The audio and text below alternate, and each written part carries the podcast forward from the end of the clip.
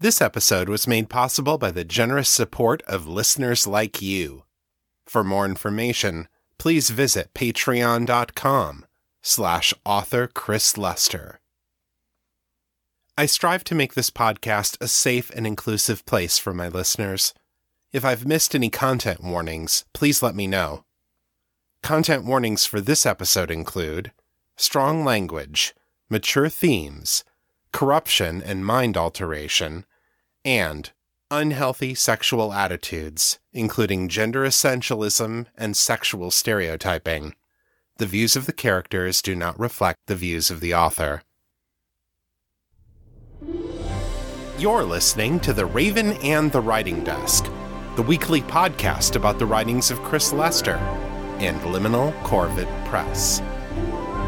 This is episode 280. Hey there, folks. Welcome back to The Raven and the Writing Desk. I'm Chris Lester, the creator and head author of the Metamor City story universe. You can learn more about me and my work at chrislester.org and metamorcity.com. This is the show where I share my fresh new fiction with you. I'll also tell you what's new in my life and my writing. More on that later in the show. For now, let's get to this week's story.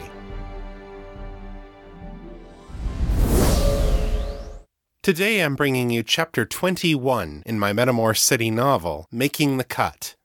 If you're new to the show, go back to episode 259 to hear this story from the beginning. The following recap will contain spoilers.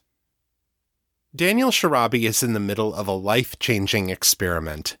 At the urging of his new friend, the androgyne Evan and Ava Salindi, Daniel has taken on a trial sized version of the Curse of Metamor. If he can adjust to life with a female body, and even more importantly, to the attraction to men that the curse has given him, this could be his ticket to a better life in the Psi Collective. He might even be allowed to join the same breeding cell as Rebecca, his longtime love.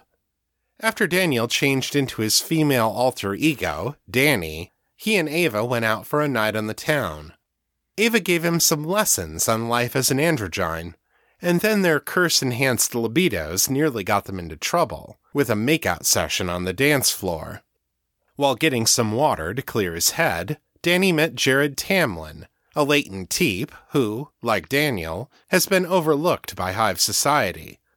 Something about him drew Danni to him, and they spent some time talking and dancing together. Later that evening, Danni told Ava that if Jared calls and asks him on a date, he'll say yes. From Danni's perspective, this is all part of the experiment. If he's going to make this new life work, he needs to find out if he can handle being sexually intimate with a man.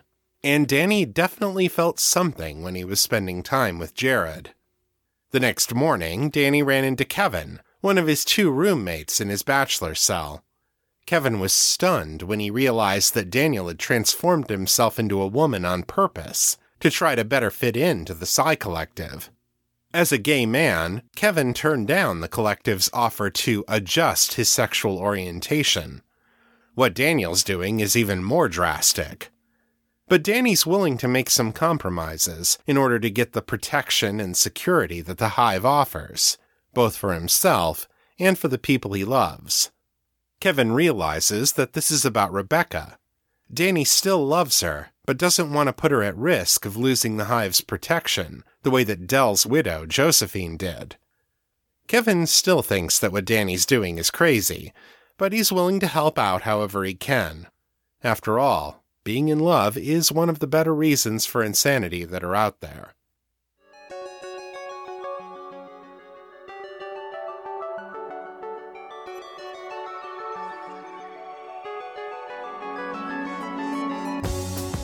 Making the Cut, a novel of Metamor City, written and read by Chris Lester.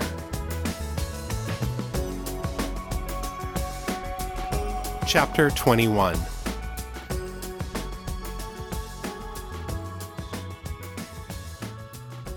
I can't believe that with all that preparation, you never told me how to change back. Ava made an exasperated noise on the other end of the phone. It didn't even occur to me. I've been shifting my whole life. Would you expect a bird to be able to tell you how to fly? If I were falling off a cliff, I think I'd ask it to try, Danni said dryly. He picked a pair of pants off of the rack and held it up against his waist with his free hand. He couldn't make any sense of women's clothing sizes, but this one looked close enough to give it a try in the dressing room. Ava sighed. Okay, look, I'm just guessing here, but I think it has to do with desire. Danni draped the pair of pants over his arm and picked up another in a slightly different size. How do you mean? Well, Evan and I tend to trade off when there's something that one of us really wants to do, or something that one of us really wants the other one to deal with. If I think I want Evan to take over, and he doesn't, I can usually look back at the situation later and realized that subconsciously I did want to be the one in charge. All right, but you're talking about two different personalities, Danni said. There's just me. Wrong, Ava said. There's Daniel and Danni. The trouble is that Danni hasn't had a lot of time to be herself, and you still share so many of your thoughts and feelings with your alter ego that you can't tell where you stop and he begins. All of your differences are subconscious, which makes it harder to separate them. Danni frowned, then adjusted the phone against his ear as he moved toward the racks of shirts and blouses.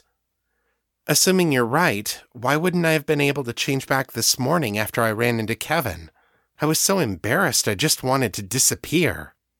On the surface level, sure, Ava agreed, but you also fancied him, didn't you? Danni blushed at the memory of it. Um, yeah, he admitted. There you have it then. Danni stuck around because she was hoping to get lucky. What?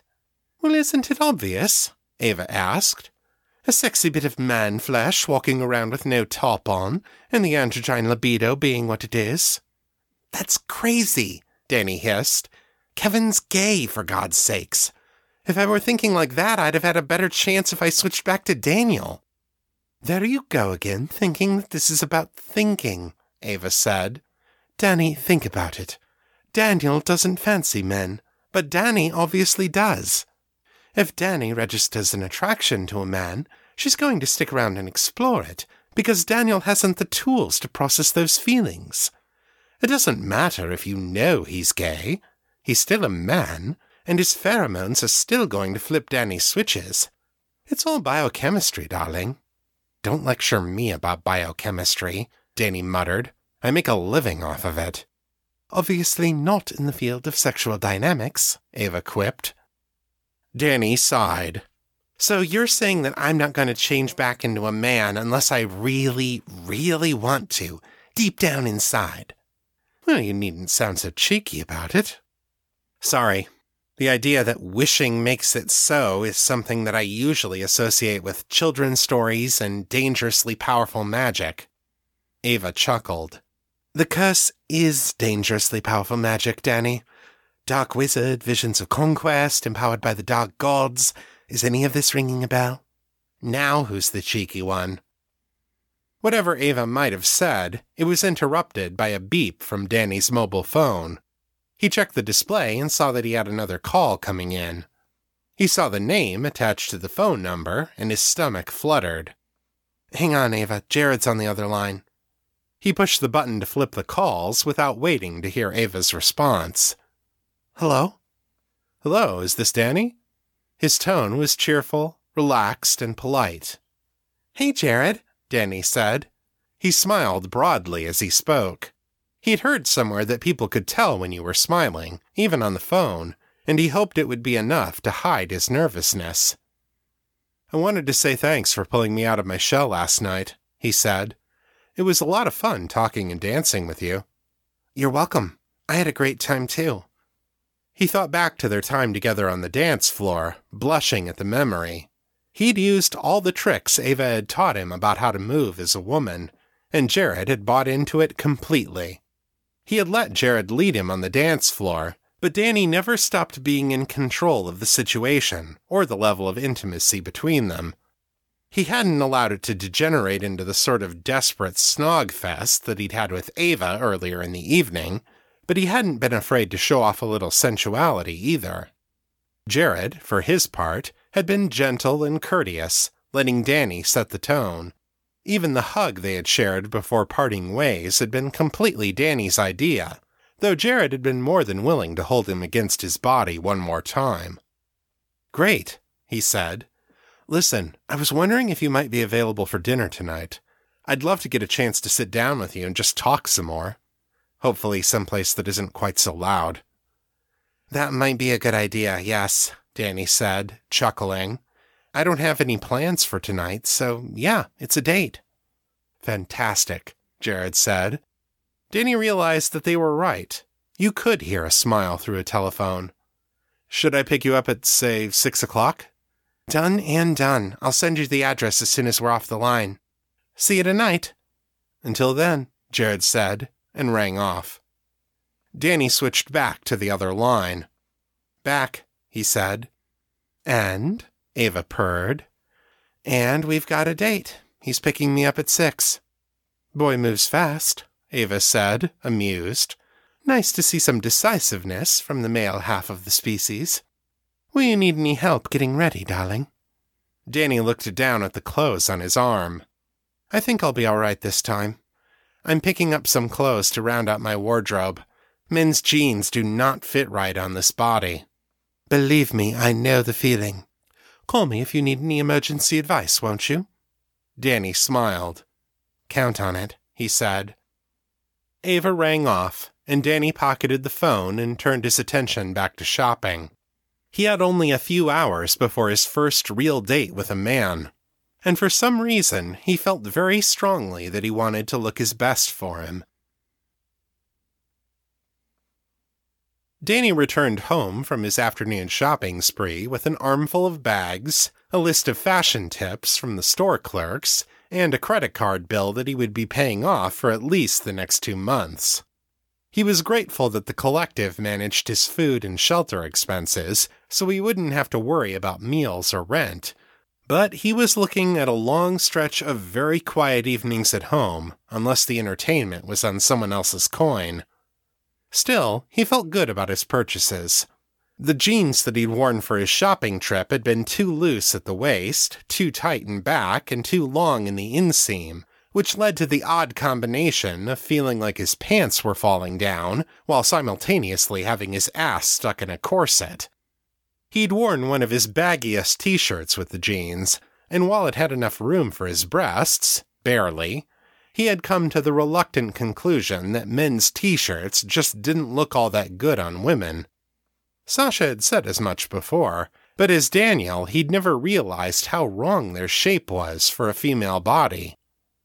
As soon as he had his newly purchased clothes in hand, Danni had gone back into the changing room and swapped his baggy, bulky outfit for something more flattering. It was a hot, sunny, and beautiful day, full of promises about the coming summer, and he opted for an outfit that matched the weather.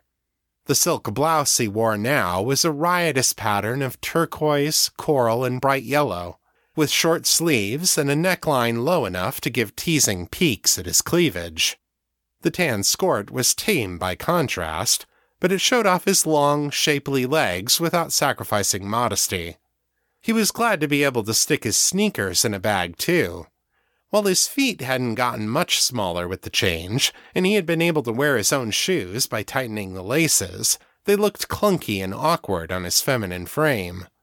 The flat sandals he now wore worked much better with the new outfit, and they fit his feet better besides. It would have surprised him if he had been told about it a few weeks ago, but he felt fantastic. In spite of the ongoing struggles between his masculine ego and his new instincts, there was something deeply satisfying about knowing that he was beautiful. His new body continued to astonish him every time he looked in the mirror, and it gave him a thrill to dress in ways that would show off that body to the rest of the world.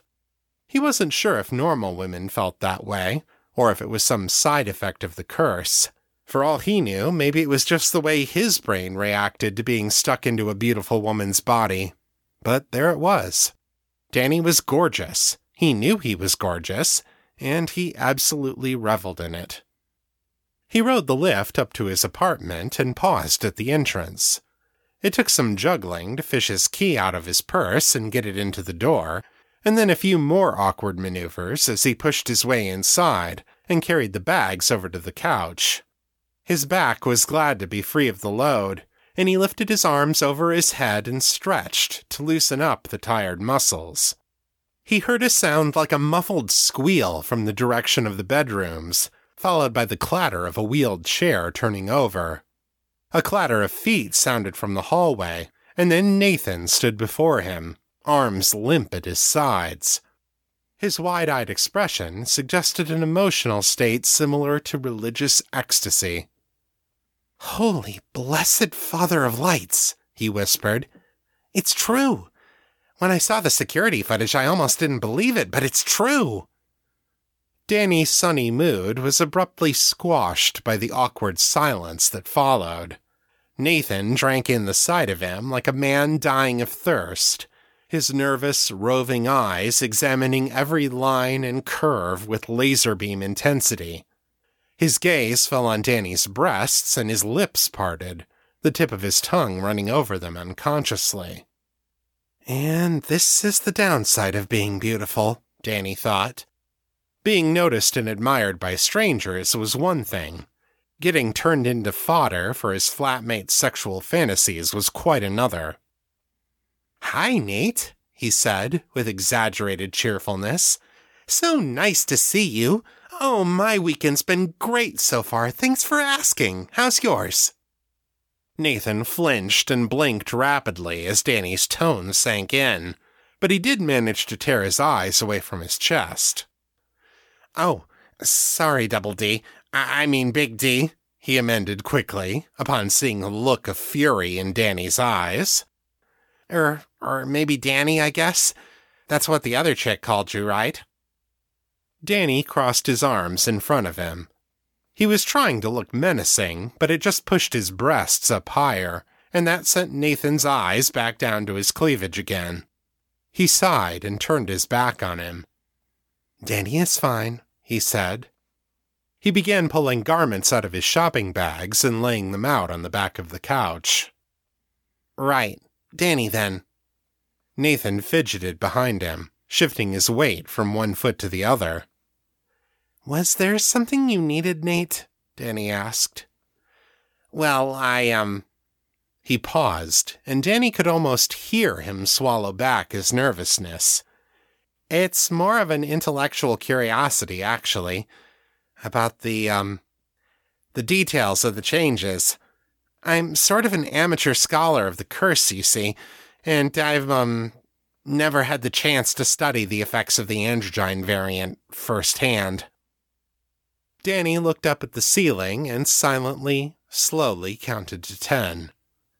So, um, if you'd be willing to participate in some some data collection, purely in the interests of academia, mind you, what do you want, Nathan? Um, yes? A video recording. He paused again, and out of the corner of his eye, Danni saw him staring at his feet of you transforming from a man into a woman. He put his hands on his hips and turned around. That's all? Nathan shrugged. Nate, androgynes have been around for hundreds of years. There must be thousands of recordings of them transforming by now. Well, he coughed. Yes, but. But what? He spread his hands and almost laughed. I'll admit I look great, but most TGs are beautiful. What's so special about me? Nathan cleared his throat. well, the, um, the videographic record of androgyne transformation has largely been steeped in mystic nonsense or, or erotic sensationalism, he said, finally looking up at him. Too many people think that the curse shouldn't be analyzed, shouldn't be questioned. Wizards tried for years to unravel it before the Majestrix brought it under a measure of control, and none of them ever succeeded. Most of the attempts backfired with unpredictable results.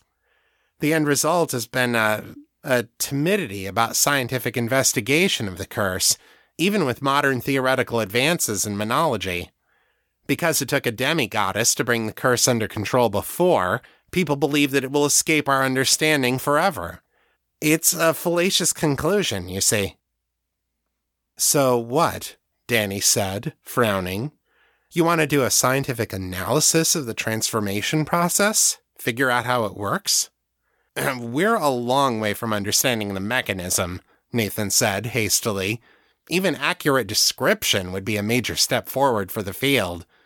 If we could, um, if we could collect a detailed catalog of the anatomical changes, if we could videotape and photograph it throughout the intermediate stages, take take measurements and reference images. I get the idea, Danni said. He sat back against the edge of the couch and rested his chin on one hand. I can see where the data could be useful, of course, but I'm not sure how you're going to leverage this into a serious research project. To do this right, you need monologists, doctors, biochemists, even psychologists to track the mental changes. Where are you going to get all those people if everyone is so timid about analyzing the curse? We've been building a community of like minded researchers across the WorldNet, Nathan said eagerly. Call it a sort of open source scientific endeavor. Researchers post what they need, and the rest of us try to collect it for them. He looked up at Danni, hopeful. Will you do it? Danni rolled the idea around in his head. On the one hand, it would mean learning more about himself and the life he was planning to lead, and that had to be a good thing. On the other hand, it would mean being examined by Nathan, repeatedly and in exacting detail, and he wasn't sure he was ready to deal with that. Nate was a good guy on the whole, but his obsession with beautiful women unsettled Danny now that he was one of them. I'll think about it, he said, picking up his clothes and walking past Nathan toward his bedroom. Oh, come on, Danni, Nate wheedled. Every guy knows that I'll think about it means no. Danni didn't slow down or look back. No, it means I'll think about it. I have a date in less than two hours, and I'm not going to decide anything right now. Oh, a date? Nate said, brightening instantly. Is it with that hot blonde you came in with last night? Danni shook his head. Ava's a Monday, Nate. I'm just going to dinner with someone I met last night. He turned to close the door and found Nathan's face right in front of him. Male or female? he asked, grinning. Danni glared at him. What? Intellectual curiosity.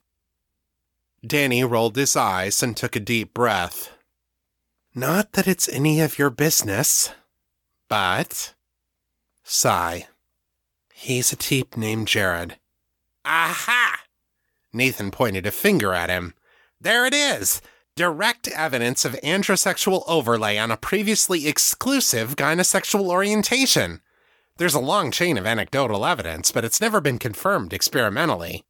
Do you think the hospital would let us perform a few brain scans? If we could just get some before and after images of the relevant ganglionic structures. Nathan! Nathan shut up. Danni put one finger squarely on the tip of his prominent nose. Not now. His eyes crossed as he looked at the finger. Right, of course. Silly me. A thousand pardons. Please proceed with your, um, pre date preparations. He took a half step back and twitched his head toward the door to his room. I'll just, um. Danni nodded, then pushed the door closed. A centimeter before it shut completely, Nathan called out, Danni! He opened it back up a little. Yes, Nate? The, um. Nathan gestured at his own chest. Accoutrements. Would you say it's like wearing bags full of water, or are they more like firm gelatin? Danni slammed the door in his face.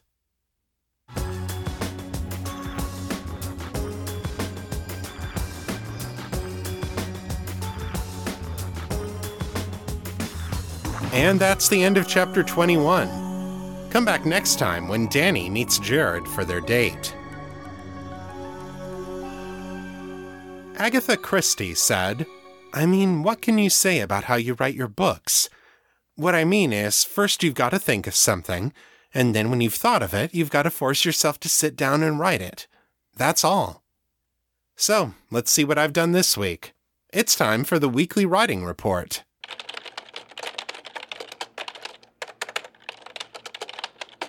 This update covers the week of March 13th to March 19th. I wrote 2,798 words this week, over the course of 3.75 hours, for an average writing speed of 746 words per hour. As of Friday night, I have gone 334 days without breaking my chain.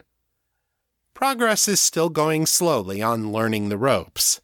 On the night before they're scheduled to take a train to the front lines, Natasha's squad mate Russo has taken her to the House of Comfort, a centralist parlor in the Southland's port city of Ferna. There she meets Samar, a local woman who specializes in the art of power exchange. It is from Samar that Natasha begins learning the ways of BDSM. Russo is a dominant who has hired Samar to be her submissive for the night, but she's not really interested in explaining herself much. It is Samar who takes the time to tell Natasha what she will see and why they do it. I may have to tighten this section up a little bit during edits. It has the potential to get rather info dumpy, but I'll worry about that when the story is finished. The manuscript is now a little shy of 5,000 words. If you'd like to share your thoughts about the show, send your feedback in text or audio to metamorcityfeedback at gmail.com. To leave a voicemail, dial area code 641 715 3900, then enter extension 255 082, followed by the pound sign. My Facebook is facebook.com slash author Chris Lester. The fan group is Fans of Metamor City on Facebook, and our Discord server is Metamor City. I'm there pretty often, so come say hi. If you like this show, please consider leaving a review at Apple Podcasts, Stitcher, or Podchaser.com. It really helps people find the show. That's all for this week. I'll be back next time with more fresh new fiction. Until then, keep it on the bright side. This is Chris Lester, signing out.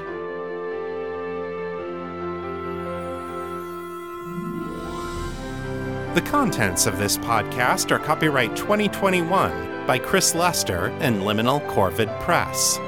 The show is released under a Creative Commons Attribution, Non Commercial, No Derivatives license. So don't change it, don't sell it, but feel free to share it all you like. For more information about this license, please visit creativecommons.org.